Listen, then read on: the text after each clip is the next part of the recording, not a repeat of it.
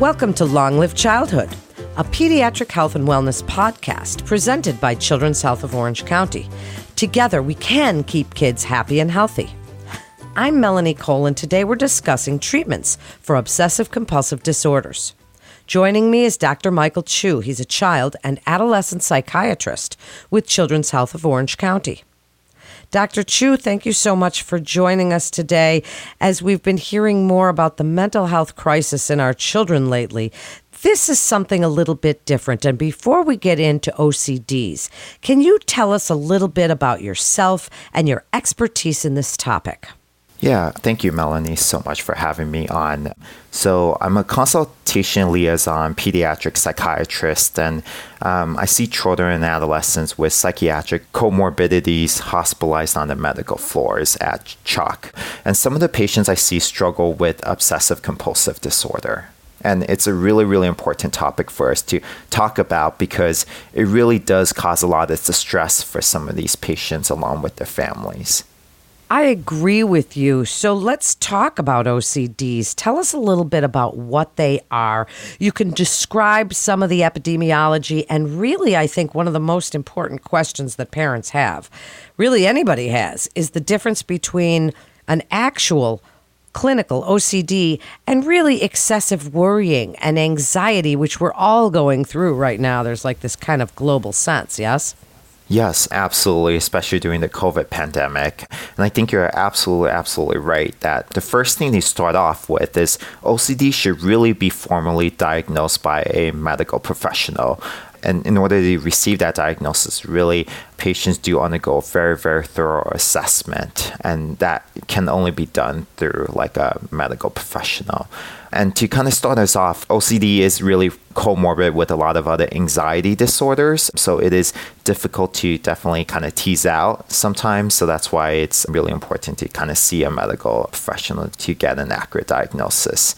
To start us off, the prevalence of OCD among children and adolescents really range from around 1 to 3%, which is really similar to the prevalence in adults. There's slightly higher prevalence in females versus males, just slightly a little bit more. And there's typically a bimodal peak of onset in terms of kind of OCD symptoms. First onset could typically present sometime around the ages of 8 to 12 years old. And there's a second peak of onset somewhere later in late adolescence and young adulthood. Well, thank you for telling us the age that they begin to manifest themselves. But I'd like you to really discuss some of the signs and symptoms for parents, but the difference between that excessive worrying and anxiety that people feel and that clinically diagnosed OCD. Are there some differences that we can point to as you're telling us those symptoms?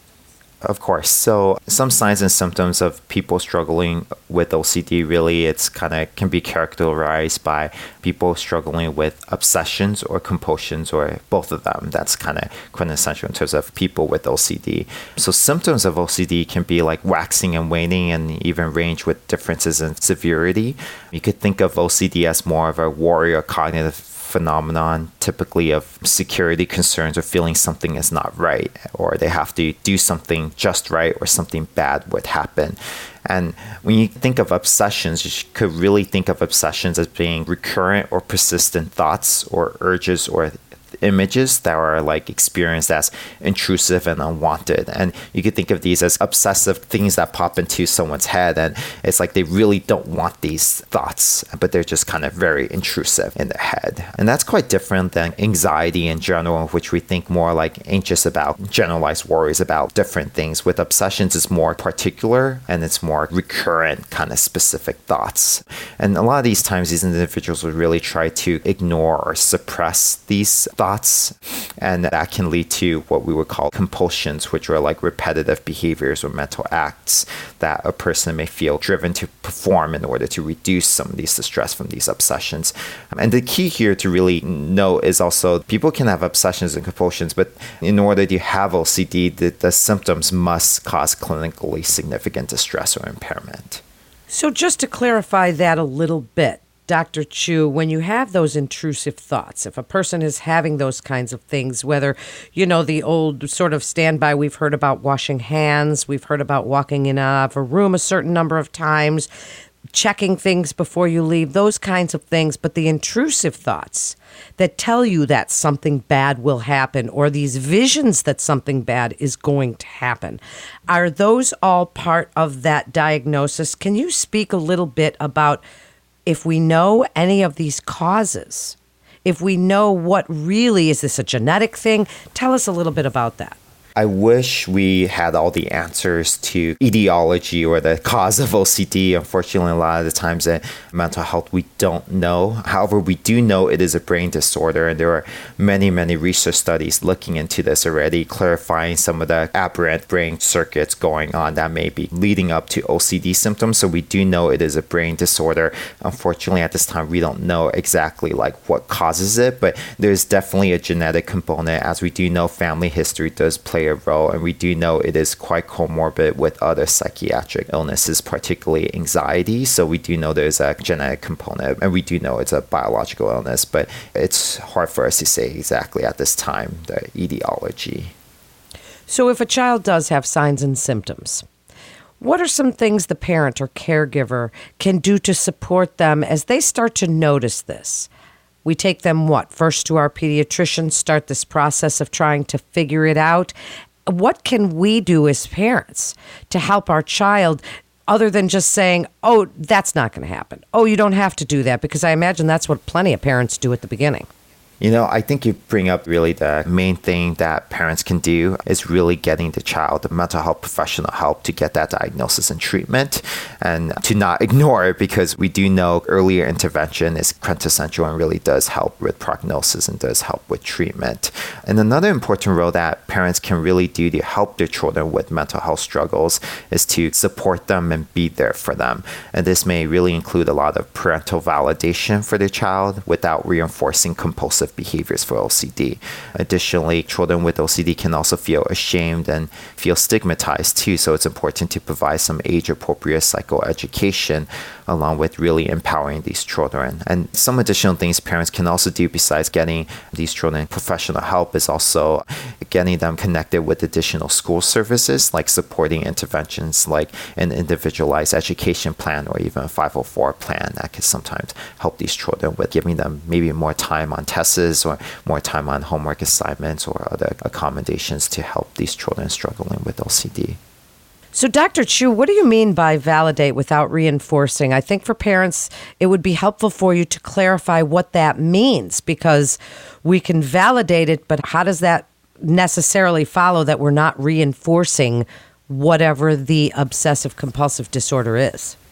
Absolutely. So, what I mean by validation is really validating the child's experience of distress and also be with them in that distress and let them know that as a parent, you do recognize how distressful these obsessions and these compulsions are, but not to reinforce the compulsions. So, if a child feels like they have an obsessive thought that and they have like a compulsive behavior to relieve some of that, uh, obsessive thought. The idea is to try to not reinforce compulsive behaviors that relieves the obsessive thought, but to still provide that parental validation to help with the experience of distress.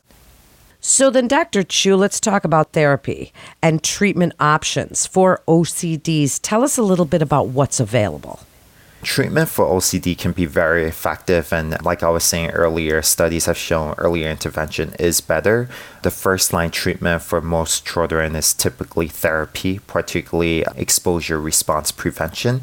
It's also known as ERP, which is a subtype of CBT. And some children would benefit from both ERP and medications. Overall, there is about a 30 to 60% response to treatment. So some children may not respond to first line therapies and treatment options. And so recovery does take time and it could take several months to recover. Well, as you're talking about these options for therapy, where does medicational treatment come in? Because some parents have heard that this is chemical or they're not sure if there's something like that going on. Where do interventions like that come into play in this picture? OCD is definitely a neurochemical brain circuit imbalance, and both therapy and medications can help with that. So, studies have shown that therapy does cause changes in brain circuits and does help with restoring normality in terms of these brain circuits. So, medications do kind of always cause neurochemical changes, but therapy itself can also cause neurochemical changes. So for children with OCD, typically we do start with therapy as first line. This is the first line treatment for most children. Studies have shown therapy is really, really effective, and the particular type of therapy you really want to use is cognitive behavioral therapy, particularly exposure response prevention. That should be the first line treatment. However, in patients who have more severe forms of OCD or with a family history of OCD, studies have shown that it may be helpful to consider starting these patients on both therapy and a medication. Again, the therapy would be CBT or exposure response kind of prevention. And the medication we typically start for first line is a selective serotonin reuptake inhibitor. That is what we use typically in pediatric psychiatry is fluoxetine or sertraline as kind of first line treatments. But there are definitely some other options in terms of SSRIs too. Thank you so much. What great information. So, as we wrap up, Dr. Chu, and you've told us about cognitive behavioral therapy and the medicational interventions and the signs and symptoms. Now, wrap it up with what you would like family and caregivers to know about OCDs in their child and when it's time to see a specialist at Children's Health of Orange County. OCD is something that's very, very treatable, and the earlier the intervention, the better. And really, diagnosis of OCD can be very complicated. So, the first line is really just kind of getting connected with your pediatrician at CHOC. And if your pediatrician sees your child and thinks that maybe there is some kind of concern for OCD, then your pediatrician would help with some of that referral to a psychologist or a psychiatrist for further treatment. We do know OCD is very, very treatable with either medications or therapy. Therapy is usually first line and medications usually second line, but some children get both. And we do know with treatment, children do recover quite well, but earlier the intervention is better. And some symptoms as a parent you could watch out for in terms of of cluing you in in terms of if your child does have OCD or not, or anxiety. I, I think it's really kind of thinking big picture. Like if you notice they are struggling with a lot of distress and having poor performance in school and struggling with peer interactions, with interactions with other adults or people, and they're having worries in their mind or even more particularly obsessive, intrusive thoughts that pop into the head and, and it's causing them distress, then definitely that's a to really help get your child connected with mental health services here at CHOC. In addition, I would just like to let people know also in terms of therapy gains, we would usually think of therapy response typically within the first eight weeks of weekly CBT or specifically exposure response prevention therapy. So even within first eight weeks, you would start seeing some response. In terms of treatment with medications, with a selective serotonin reuptake inhibitor, we typically see, even see like a response in treatment within two weeks. But typical response can sometimes take up to 12 weeks. So some of this treatment does take time and it's not like a magical pill or magical therapy that someone does for a day or two and suddenly gets better. It is a lot of hard work on both the child and the parents, but it's definitely very treatable. Thank you so much, Dr. Chu, for joining us today. For more mental health tips and more information on treatments for obsessive compulsive disorder, please visit choc.org slash mental health. Thanks so much for listening to Long Live Childhood, a pediatric health and wellness podcast presented by Children's Health of Orange County. Together, we can keep kids happy and healthy. Remember to share on your social channels as we're all learning from the experts at CHOC together. I'm Melanie Cole.